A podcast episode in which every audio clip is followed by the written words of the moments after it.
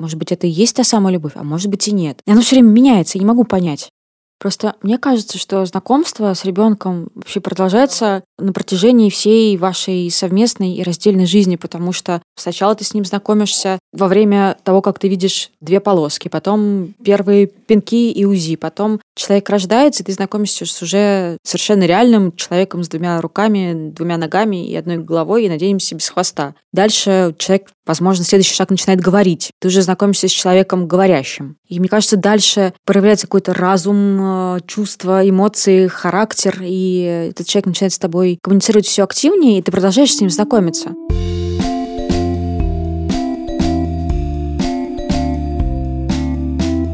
Привет-привет, это подкаст «Медузы. Ты же мать». Здесь ведут максимально честный разговор о материнстве. И с вами его ведущие. Меня зовут Настя Хартулари, и у меня есть дочка Варя, ей один год и 10 месяцев. Настя Красильникова. У меня есть сын Федор, ему два года и 9 месяцев. Саша Давлатова. У меня трое детей, им 18, 13 и 5 лет, а зовут их Миша, Маша и Костик. И сегодня мы будем говорить о том, как мы встретились с нашими детьми.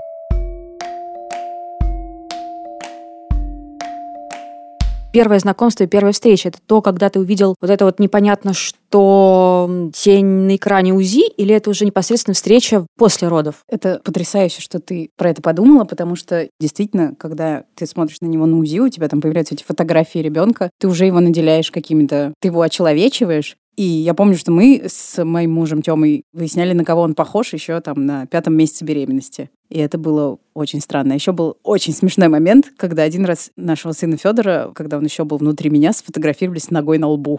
Вы можете себе такое представить? То есть у ребенка натурально была нога вот здесь, около лба. В такой позе ему в тот момент было комфортно. И у меня до сих пор висит эта фотография на холодильнике. И на этой фотографии, несмотря на то, что у него нога на лбу, уже видно, насколько сильно он на меня похож. А это 3D УЗИ или это... Да, это было 3D УЗИ. На самом деле, это какая-то очень странная история, эти 3D УЗИ. Насколько я понимаю, что это больше не диагностическая какая-то штука, а именно такое развлекательное кино для родителей, и те начинают немедленно тут же тешить себя и свое самолюбие, что ну вот посмотри, ну это же я, это же мой нос. Нет, это твой нос. И Мы вот так деле... с мужем спорили тоже, на кого похож ребенок. Вот рассматривали а, нос, там лицо, еще что-то. А потом выяснилось, что мы рассматриваем вот совершенно, ну, то есть это даже не ребенок был, а что-то другое. Ну, даже не попа была.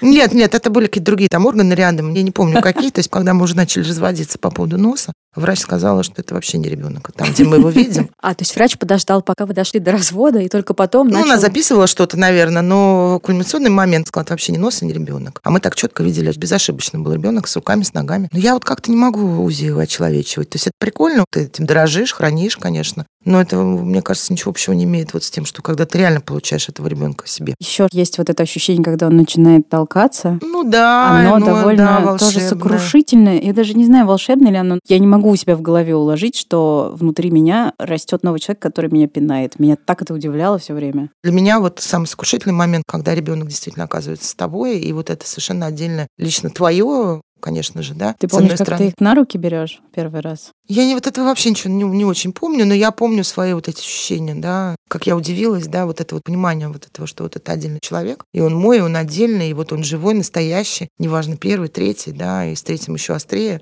Мне кажется, может, я понимала, что это мой, наверное, последний ребенок, что я уж точно больше на это не решусь. Не знаю. И вот это вот пальчики, ножки, не знаю, ушки, глаза, да, он там что-то шевелится, то есть сопит, он издает какие-то звуки. Вот это, конечно, как вот для меня вот это сокрушительное было. До этого мне все время казалось, ну как это игра, ну я беременна, ну мы играем, мы едем в роддом. А тут бамс, и все это навсегда. Ну да, какая-то история довольно, которая в голове не укладывается, становится действительно реальной, потому что я согласна, что это какое-то невероятное впечатление, когда человек внутри начинает пинаться, когда эти пинги даже иногда видно снаружи. Пугающее зрелище, будто бы чужой из тебя лезет. Но у меня в голове просто получается, что это действительно два разных момента, что вот один момент, когда человек внутри, и он вроде есть, и вроде ты с ним общаешься, вроде ты с ним знакомишься, но реальность оказывается совершенно другой, когда ты с ним знакомишься снаружи. А на кого была похожа Варя, когда только родилась? Она была похожа на красного дедушку. Чего дедушку-то? Ну, на какого-то на абстрактного красного дедушку. И я помню, что первое, что она сказала, и первое, что услышали мы с Ярославом, это было очень громкое, оглушительное слово, не слово, а слог «ля». И она потом очень долго этим «ля» с нами разговаривала. Ля было оглушительное, громкое и... Вот если бы это мой ребенок, я бы решила, что он уже ругается. Ну, то есть просто, что обсценная лексика у него с рождения. Не исключено, но это ля ушло. То есть то ли мы стали как-то лучше в глазах Вари, и она больше с нами так не общается, то ли мы стали настолько хуже, что у нее просто не осталось цензурных слов вообще, и нецензурных тем более. Сейчас она заговорит, вы подождите немножко, и вы узнаете много такого интересного, может быть. Это страшно. Когда родился мой сын, и я его увидела, меня поразила его внешность, потому что он был очень похож на меня. Я просто смотрела на него и поняла, что я родила себя. Я не понимаю, как это вообще было возможно, потому что сейчас он гораздо сильнее похож на своего папу. Но тогда у, у новорожденных же на самом деле черты лица очень размытые, но очень хорошо видно нос. И вот нос у него — это единственное, что от меня. У него мой нос. И поэтому было как бы видно, что это я. Вот, я очень удивилась, что он настолько на меня похож. Я даже не подозревала, что такое может быть. И это очень странное ощущение, что из тебя появляется человек, который как бы продолжение тебя, и когда он еще физически на тебя похож, тебе кажется, что это продолжение, но вот какое-то, ну, в общем, катастрофически реальное. Я не знаю, как эти ощущения вообще описать, но ни до, ни после со мной такого не было. Очень сильное переживание. Я что-то даже не помню, на кого дети похожи мои были. Маша была вот, ну, поскольку она родилась через кесарево сечение, она была такая очень красивая. Она, я помню, она была такая гладенькая, не мятенькая, у нее была очень красивая. И осталась, Маша, дорогая, осталась. Маша мне сказала, что каждый раз, когда я говорю, что ты была такая хорошенькая, дети слышат, что сейчас ты ужасная. Поэтому у Маши были и остались очень красивые брови, очень красивые линии. И вот это я хорошо помню. Вот гладкую кожу и очень красивые брови. Ну вот все. Меня больше изумляло, что вот оно шевелится, сопит, двигается, что я должна что-то делать, что это мое.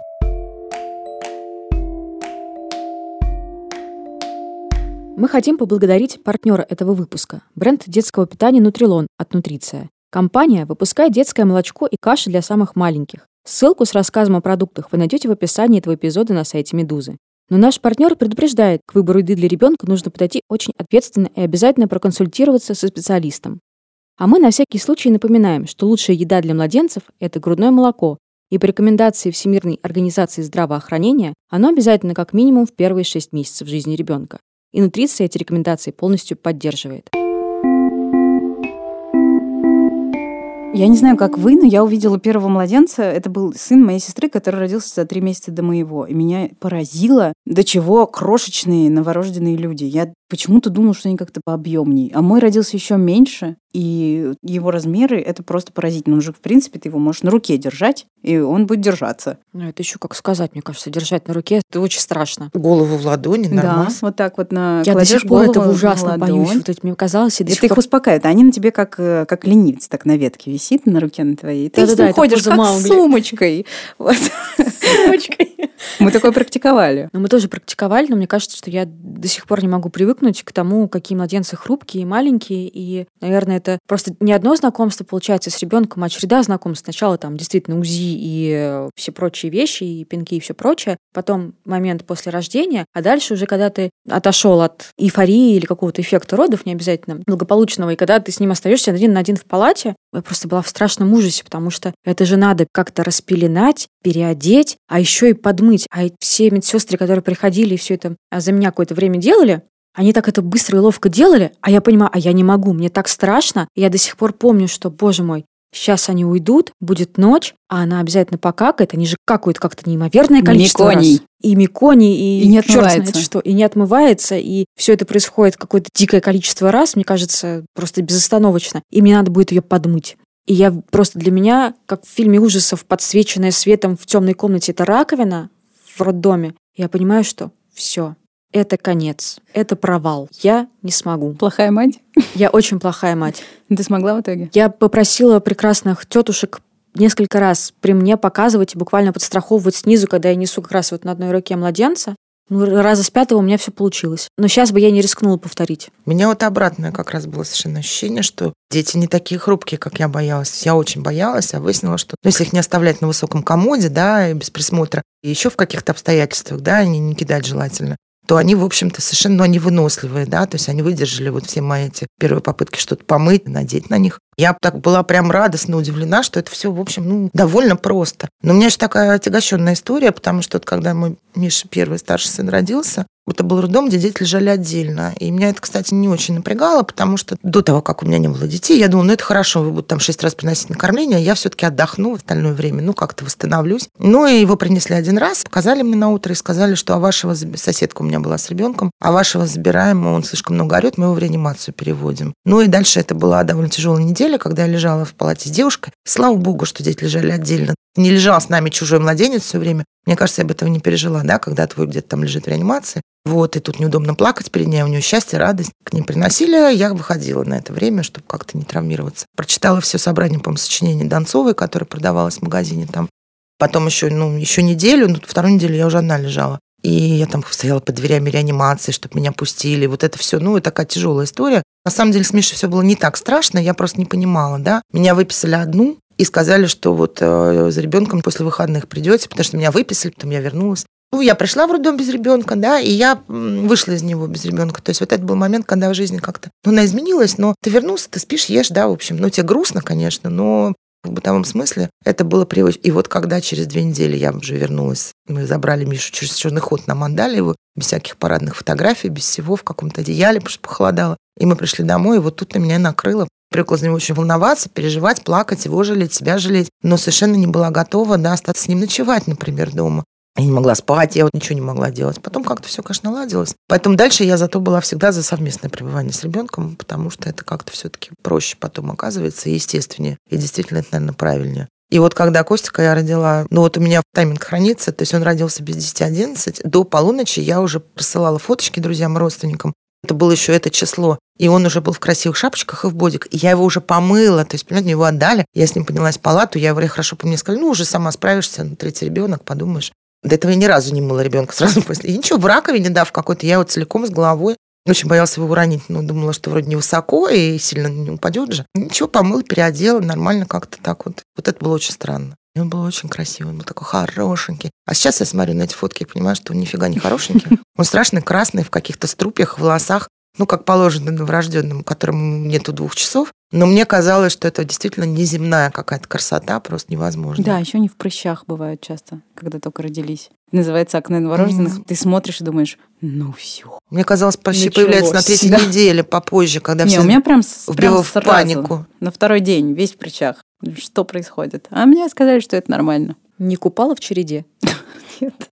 А я не купала, купала в череде и вообще в ромашку купала в череде. очень безответственно. Ой, с купанием все это, вот, вот эта вот адаптация к тому, что рядом с тобой появился маленький беспомощный человек, это все ужасно. Тёма, мой муж, где-то прочитал, что купать младенцев нужно в температуре 38 градусов. А температура 38 градусов, чтобы вы понимали, это очень горячо. И он очень удивлялся, что ребенок так верещит страшно, как будто его в кипятке купают. Так его реально купали в кипятке. Но он был как бы уверен, что 38 градусов у него был специальный градусник, которым он измерял эту температуру воды. Не локтем. Не локтем, нет. И я ему начала осторожно говорить в какой-то момент, что мне кажется, что нужно просто, чтобы была температура комфортная для нас с тобой. Вот как бы. И действительно оказалось, что эта температура комфортная для ребенка. Когда он весь красный реально в горячей воде, то это, в общем, огромный стресс для всех участников событий. Сложно, конечно, с первым ребенком ребенком первые дни, недели. Я прям обиделась, потому что со вторым и с третьим тоже сложно. Ничего не меняется. Ну, ты не боишься его утопить, но ты боишься чего-нибудь другого все равно. Да? да. Ну, потому что у тебя другая планировка квартиры, у тебя другой режим. У тебя другой ребенок, у него другие проблемы. Я все знала про срыгивание, например, да, из-за Миши. Это, пожалуйста, я могу лекции читать. Но у моего младшего ребенка долго не проходила желтушка новорожденных. И я рыдала реально, переживала. В общем, это все отравляло мне жизнь. Потом ты боишься, что какой-нибудь другой ребенок зайдет и утопит твоего ребенка, я не знаю. Или его возненавидит и задушит подушкой. Ну, я утрирую, но тем не такие случаи известны, да. Как назло, они сразу вылезают везде в поисковиках, да, и в прочих. Все равно все это сложно. Ну, это может быть не так страшно, но страшно все равно. Вот я почему-то думаю, что если бы у меня был бы новый новорожденный, я бы с ним очень бы легко и просто обращалась. Ты бы легко и просто мыла ему попу. Но ты гораздо сложнее переживала из-за того, как Федор относится к рождению. Это правда, да. Найдется из-за чего переживать, как у них выстроятся отношения, что ты отнимаешь свое время у младенца ради Федора, и лишаешь младенца чего-нибудь. Они все лишенные младшие дети, обязательно чего-нибудь. А старшие считают, что они лишены личного пространства и границ всегда найдется из-за чего запариться. К счастью или к сожалению. У них у всех разные болезни, у них у всех, они все разные, у них у всех разный темперамент изначально, да, кто-то рыдает, кто-то не рыдает, ты подстраиваешься. Никогда мне не было легче. Ну вот бодики надеть, сфоткаться, да, это было легче. Ну, то есть какая-то техническая составляющая ухода за младенцем. Ну мне так хотелось красивых фоточек, наконец, третьего раза-то можно их уже как-то успеть сделать. Потому что у всех такие фотосессии, а у меня никогда не было. Ну вот я ее сделала. Кстати, насчет фотосессии. Я поняла, что у тебя с первым ребенком ничего такого не было. Поясняю для слушателей, которые не выписывались из роддома. Есть такая традиция, есть специально обученные люди, которые этим профессионально занимаются. Называется выписка из роддома. Это, как правило, холл роддома, всегда богато украшенный какими-то шариками в самых диких цветах, где орудует фотограф, который всех, кто готов выписываться, значит, ставит в разные позы. Это обязательно бывает э, мама, папа, младенец на руках у них, и вокруг еще толпа родственников. И все это называется торжественная выписка. Очень многие женщины покупают специальную одежду себе на выписку, делают макияж. Некоторые заказывают макияж в роддом и укладку. Есть еще такая штука, как конверт на выписку для младенца. Это вообще отдельный жанр. Там можно таких просто покупать себе вещь, которая пригодится тебе ровно один раз, чтобы тебя сфотографировал вот этот вот фотограф роддома. Я вот Костю родила, уже все было так идеально, и роды, и выписка, все, и да, вот это была вся система. Причем обойти ее было нельзя, поэтому на выписку была очередь. За мной приехали в 2 часа дня муж, двое детей, моя мама, еще двое родственников. Мне хотелось, наконец, чтобы все было весело, не как предыдущие два раза. И вот они бедные, значит, с часа или с двух, да, до шести или до семи вечера. Вот, я пыталась уйти просто из роддома. Ну, то есть меня же не имеет права никто задержать. У меня есть документы все. В этот день передачи в роддом мне передают. Это чтобы муж себе одежду не передал, чтобы ты не ушел, видимо, да, тайком. Буквально не приняли. Я попросила, говорю, ты мне передай, я уйду. Тогда я пыталась уйти, значит, просто по лестнице в тапочках. Меня поймал охранник. А все проходили через вот это фотографирование, выкуп младенцев, медсестер надо, да, вот денежку надо им дать, кому-то конфеты. 500 рублей в карман. Да-да-да, вот это А вот всё. вы давали, да? Нет. Ну, я не знаю. А вы знаете, что... Не знаю, кстати, Саш, твой опыт это подтверждает или опровергает, но многие мои знакомые и читательницы рассказывали мне, что э, существует разная цена за выписку на мальчиков и на девочек. И за мальчик мальчика дороже? 500, за девочку 300. Да пусть они сами у себя оставят за эти деньги. Слушай, я не знаю, я, мне, наверное, муж платил, он такой человек, как бы, ну, ему проще это все выполнить. Щедрый. Нет, ему проще все сделать, как положено. В общем, из роддома мне уйти не удалось, и мы лежали вдвоем еще с одной мамой, которой, да, принесли фен, плойку, она красилась. Мне стало обидно, я пошла помыла голову остатками шампуня. Когда уже мы спустились, муж как-то передает пакет. Мешок с детской одеждой у меня был все-таки приготовлен. Ну, было лето, жарко. И мешок с моей одеждой. Я так беру мешок, там сверху стоят шлепанцы грязные, в которых я приехала в роддом, вот экстренно. Я так вытаскиваю шлепанцы, там лежат штаны и майка, в которых я тоже приехала в роддом. Ну, то есть я их сняла, муж забрал и кинул где-то дома. Когда пришло время ехать меня забирать, он просто кинул их обратно. А под этим всем лежали чистенькие детские отглаженные вещи. Я такого ужаса на лицах вот этих медсестер, которые тебе там помогают выписать, ну, когда они так тапки вынули, а там бодики какие-то лежат. У нас была фотосессия вот эта чудовищная. Очень долго. Потом это еще звонят домой, тебе все привозят, кучу там магнит на холодильник альбом, все это стоило чуть ли не 5 или там 4 тысячи, и я сказала, что мы не будем. Муж сказал, нет, надо. Все-таки это профессиональные фотографии. Ну, там все вышли нормально, одна я с косым кривым лицом. Ну, то есть вот это совершенно все оскорбительно. Да, я, кстати, вспомнила, что этот э, образ осваивается массовой культурой. Например, зна- знаменитый кадр из фильма «Москва слезам не верит», где главная героиня стоит на пороге роддома С и, конвертом, да, с таким. двумя медсестрами по бокам, да. Ну, это И прям классика какая-то. Да. Их две всегда, да, они тебе помогают ребенка переодевать, даже если тебе не надо. Это денежки за помощь же, да, вот какую-то они тебя сопровождают, выписывают. Мне вот вообще не надо было помогать. Я говорю, было 30 градусов жары летом. Вот, они а, обе, потом они тебя выводят, это целая история. А в нашем случае я еще выносила подарки старшим детям, потому что я в психологических книжках прочитала, что когда у тебя рождается новый ребенок, папа, значит, держит ребенка, Мгм. медсестра, а потом папа. А мама должна выйти не с ребенком, а с подарками детям. И все это, да, вот это муж, который суетится, это все ужасно. Вот эти деньги, какие-то цветы никому не нужны. Первый раз, я помню, там прям говорили, кому сколько бутылок шампанского, сколько коробок конфет. Спасибо, что посоветовали сразу, да. Мы понимали, куда торт в детскую реанимацию, торт туда, как бы этим достаточно конфеты. Ну, Это какая-то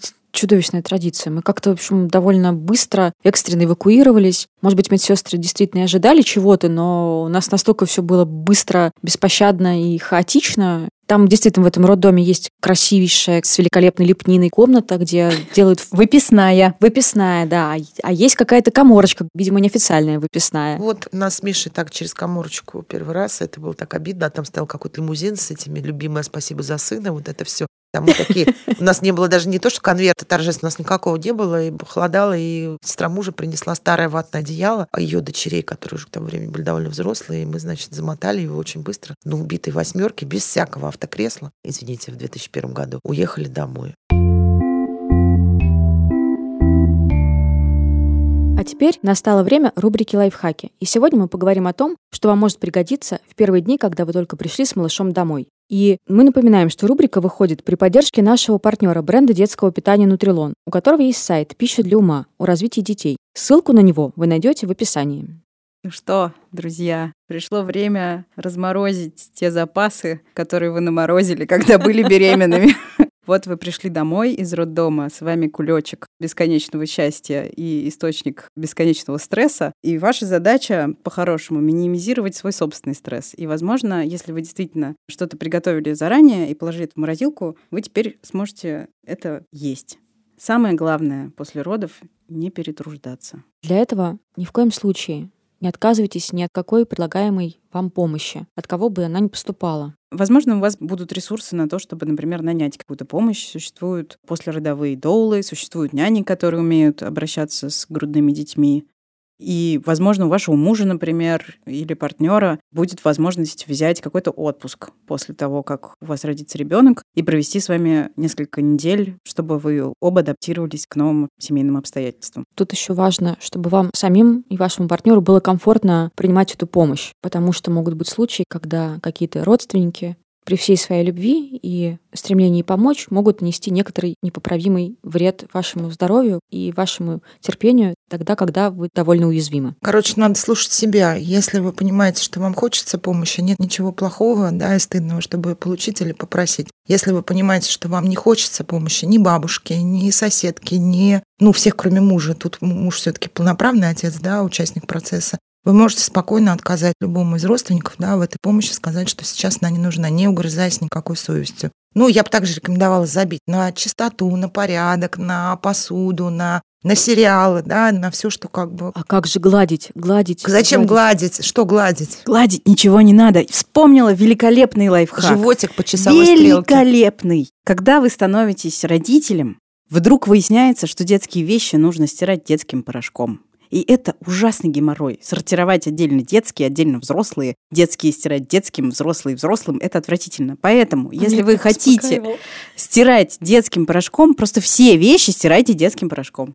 А? Как тебя? Я фрапирована. Шах и мат. Слушай, ну это для меня реально, мне когда сказали, боже, гениально! Почему я так долго мучилась вот с этим всем? Это же ужасно, как бы, шесть стирок в день. Просто берешь Почему все вещи, стирок? стираешь детским Как шесть стирок в день? В смысле? Ну, слипы меняются постоянно, потому что он потому что ты не умеешь завязывать подгузник нормально. Все все время протекает. Ну, у меня же не грудные дети, меня не какали режи, извините. А, да, всё, мне все время какал, таких шесть проблем. раз в день. Не знаю, меня еще, я помню, из каких-то вот этих списков интернетовских, вот как сумка в роддом, так и после родов, обязательно там везде стояла маленькая пластиковая ведерко помойное в районе пеленального столика. И это звучало очень странно, и это реально ужасно помогает, потому что ты туда можешь кинуть любой мусор, который в текущий момент возник у тебя в руках. Я не знаю, подгузник, э, салфетку, ватную палку, а не бежать с ней куда-то, как я сделала однажды, честно говоря, оставив ребенка на комоде. И это были худшие три секунды в твоей жизни. Нет, я этого даже не поняла, честно говоря. Ну, давно было, и через много лет я вообще осознала, что я это делала. Один раз.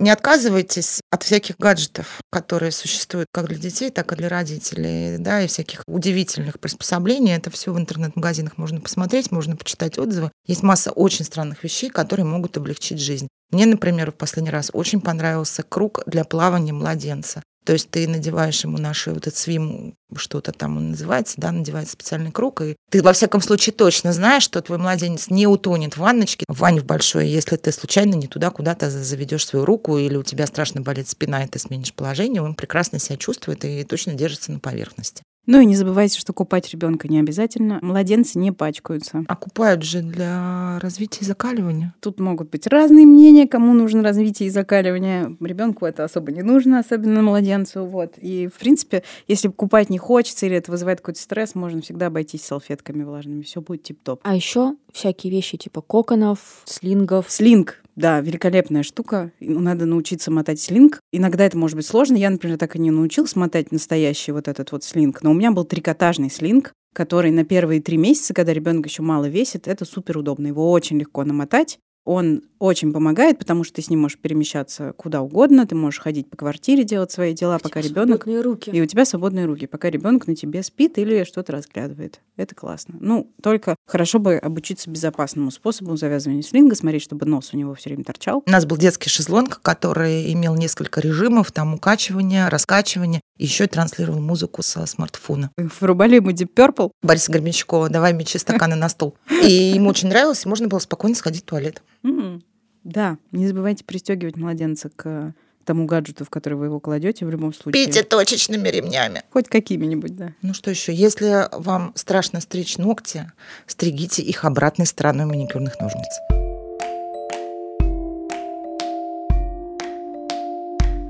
Было кому-нибудь легко после возвращения домой? Мне на самом деле как-то даже странно, я сейчас вспоминаю, до того, как я оказалась дома, мне все говорили, что ну, в роддоме тяжело, но дома это сразу станет легче, потому что это свои родные стены, и вообще все будет тебе гораздо проще, и ты сразу будешь выстраивать жизнь, как тебе удобно. Но по факту выяснилось, что как раз в роддоме, когда я провела там где-то примерно 5 или 6 дней, меня задержали дольше, чем обычно держат в роддоме при стандартных родах. В роддоме мне казалось, что ну, ребенок спит, еда есть. Как-то все легко и просто идет. Ну да, есть какие-то минусы и плюсы, но когда я оказалась дома, все оказалось гораздо сложнее и все оказалось страшнее. По факту получается, что в роддоме вот эти первые пять дней мне было проще. Ну, потому что там были специально обученные люди, которые мастерски обходились с этими младенцами. Да, первые три дня были раздельно, а потом я решила, что ну, я должна же как-то научиться обращаться вот с этим вот непонятным существом.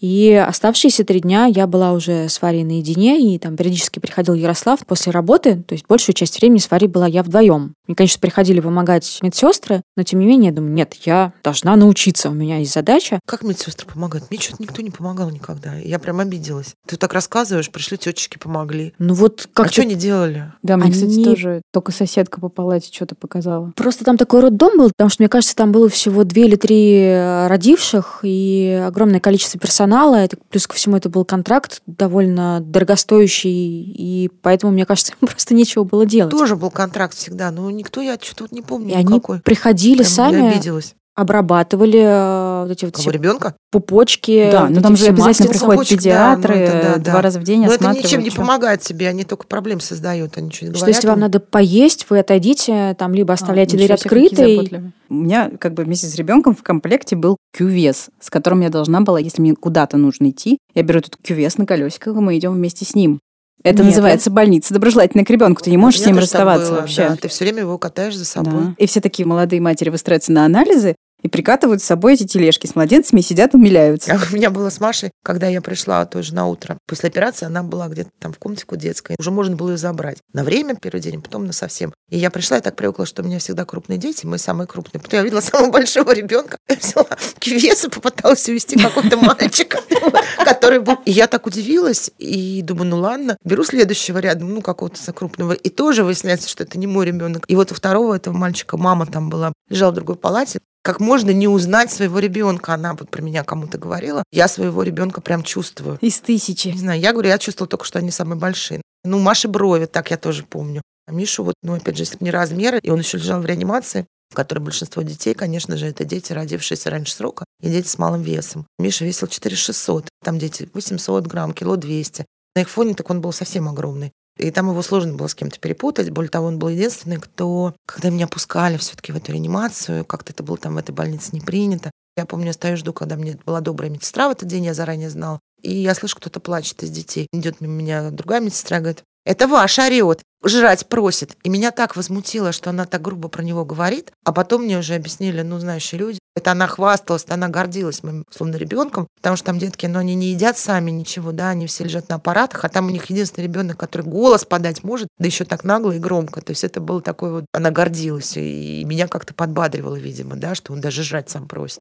Я, я почти в обмороке, что они такие не трепеты. Ну, можно было гордиться и потрепетнее. Потом я как-то, правда, пересмотрела, потому что, ну, работа, правда, тяжелая. Тоже при мне родился ребенок 420 граммов. В соседней палате я все слышала. Там как-то обсуждали. И вот тот день, когда меня выписывали, а Мишу нет, я надеялась его забрать, этот ребенок умер. И я видела, в каком состоянии тоже врачи находятся. Ну, то есть нет у них уже, наверное, сил вот на все это мимими, да. Когда нас выписывали, неожиданно они со мной хорошо поговорили. Спасибо им за это большое, уже как человеческим языком. Когда там лежали, было ужасно все строго и без всяких. Ну, типа, что тут плачете, мама, идите. Бывает. И вот один врач мне тогда сказал очень такую фразу, которая мне как-то не то что утешила, ну, объяснила многое, да. Она говорит, ну что делать, вот так бывает. Мы обычно про других просто этого не знаем, да. Мы знаем, что кто-то был беременный, потом у них родился малыш, мы поздравляем. Ну, или знаем, что что-то случилось, да, уже. Финал. Ну, через что люди прошли, там лежал ребенок в реанимации. Ну, то есть не все вышли через 4 дня, да, сквозь парадную дверь э, с нарядным конвертом. Мне вот этого голову, ну, то ли по молодости, то ли еще по каким-то, да. Я дальше уже не могла как бы, ну, помыслить. И вот я родила, и вот я выписалась. Мне казалось, все закончилось, вот мы вышли, уже все хорошо.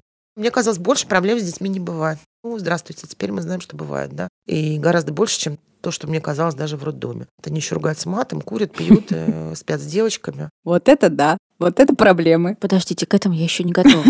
Я тоже. Ты не но- готова к тому, что Варя будет спать с девочками? Ну, это сейчас выяснится, что мы самый нетолерантный подкаст «Медуза». Я осторожно промолчу. Я, знаете, что вспомнила и хочу вас спросить. Есть такая фраза расхожая. Родишь, поймешь. Существует некое в массовой культуре представление, что как только ты родил ребенка, ты его тут же полюбил. И эта сокрушительная любовь, она свалилась на тебя с неба просто как благодать. И ты такой весь распластанный от счастья, смотришь на него и искришься восторгом. И любовь это заполняет собой все пространство. У кого-нибудь такое было? Ты знаешь, я не могу точно сказать, потому что я первый год помню очень смутно. Первые три месяца так вообще помню, как в тумане. Но у меня просто постоянно какое-то меняющееся и с разной степенью интенсивности во мне живущее чувство влюбленности. Ну, то есть, вау, все время так, вау, I made this, вау, we made this.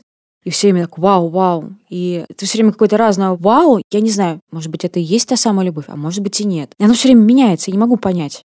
Просто мне кажется, что знакомство с ребенком вообще продолжается, Продолжается, да. на протяжении всей вашей совместной и раздельной жизни, потому что сначала ты с ним знакомишься во время того, как ты видишь две полоски, потом первые пинки и УЗИ, потом человек рождается, и ты знакомишься с уже совершенно реальным человеком с двумя руками, двумя ногами и одной головой, и, надеемся, без хвоста. Дальше человек, возможно, следующий шаг начинает говорить. Ты уже знакомишься с человеком говорящим. И мне кажется, дальше проявляется какой-то разум, э, чувства, эмоции, характер, и этот человек начинает с тобой коммуницировать все активнее, и ты продолжаешь с ним знакомиться. Я думаю, что самое удивительное в том, что мы вообще рожаем детей, это то, что они вроде бы как наше продолжение, они получились из нас двоих. Вот результат, плод нашей любви.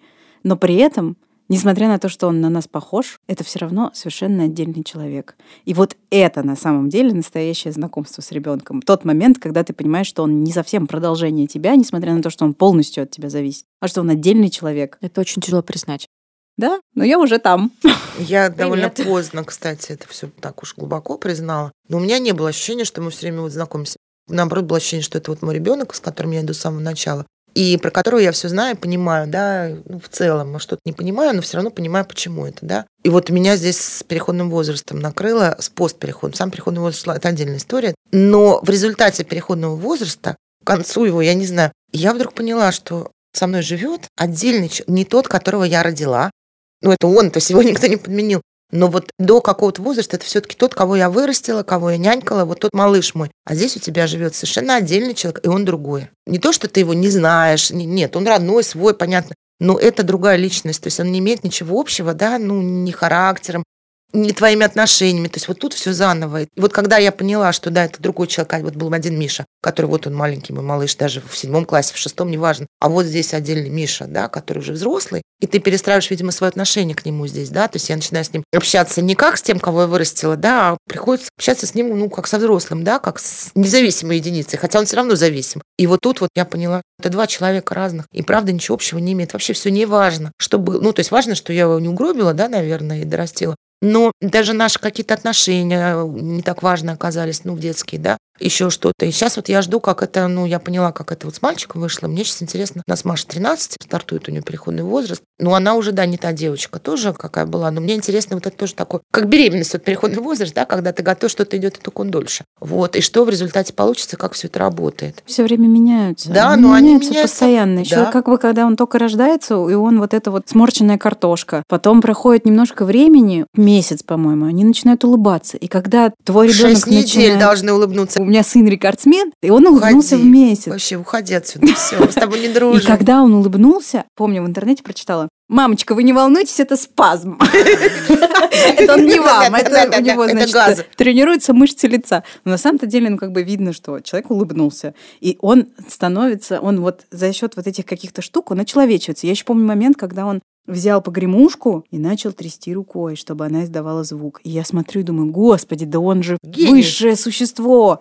У него нервная система, он что-то делает, он манипулирует объектом. И я просто не могла еще долго от этого отойти. Думаю, господи, ну это же просто потрясающе. Сначала, ну, как бы он сначала совершенно беспомощный кабачок, который просто размахивает руками, а потом он уже трясет погремушкой.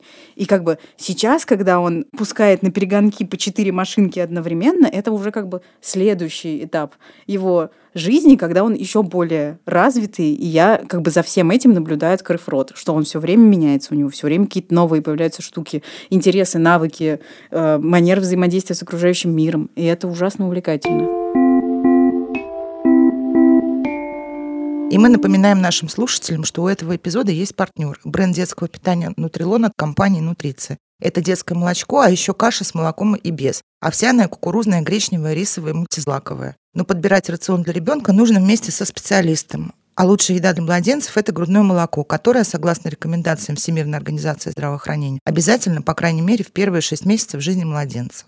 У Нутрилон есть сайт для родителей, он называется «Пища для ума», и он посвящен эмоциональному и интеллектуальному развитию детей. На сайте Нутрилон собирает самые разные советы от психологов, экспертов и опытных мам. Например, как развивать интеллектуальные способности детей. Или как успокоиться самим родителям и понять, что с младенцем все в полном порядке, и он развивается правильно. Ссылку на сайт вы тоже найдете в описании этого эпизода. Внимание, внимание! У нас есть для вас небольшое объявление. Вместе с нашим партнером, брендом детского питания Нутрилон и его сайтом о развитии детей пищи для ума, мы хотим записать специальный выпуск. Он будет полностью состоять из ответов на ваши вопросы. С самого первого выпуска нашего подкаста мы получаем очень много писем от слушательниц и слушателей. И мы поняли, нам есть что обсудить вместе с вами. Советов и рекомендаций мы вам, конечно, давать не будем. В конце концов, все дети очень разные, а мы не врачи и не эксперты. Но мы очень хотим поделиться своим опытом и рассказать истории на темы, которые вас интересуют. Мы очень ждем ваших писем по адресу подкаст собакамедуза.io, и мы ответим на них в одном из ближайших эпизодов. А несколько вопросов выберет команда бренда Нутрилон от компании Нутриция. Кстати, наш партнер будет особенно рад вопросам о воспитании и развитии детей. Это был подкаст «Ты же мать». Меня зовут Настя Красильникова. Меня зовут Настя Хартулари. А я Саша Тавлатова. Мы есть на всех основных платформах в Apple подкастах, Spotify, Google подкастах, Яндекс Музыке, Кастбоксе и даже на Букмейте. Ставьте нам звездочки, пожалуйста. Встретимся через неделю, а пока вы можете послушать какие-нибудь другие подкасты «Медузы». Например, подкаст про еду, который называется «Сложные щи», или подкаст про отцовство, который называется «Сперва роди», или еще подкаст о финансовой грамотности, который мне очень не хватает. Он называется «Калькулятор».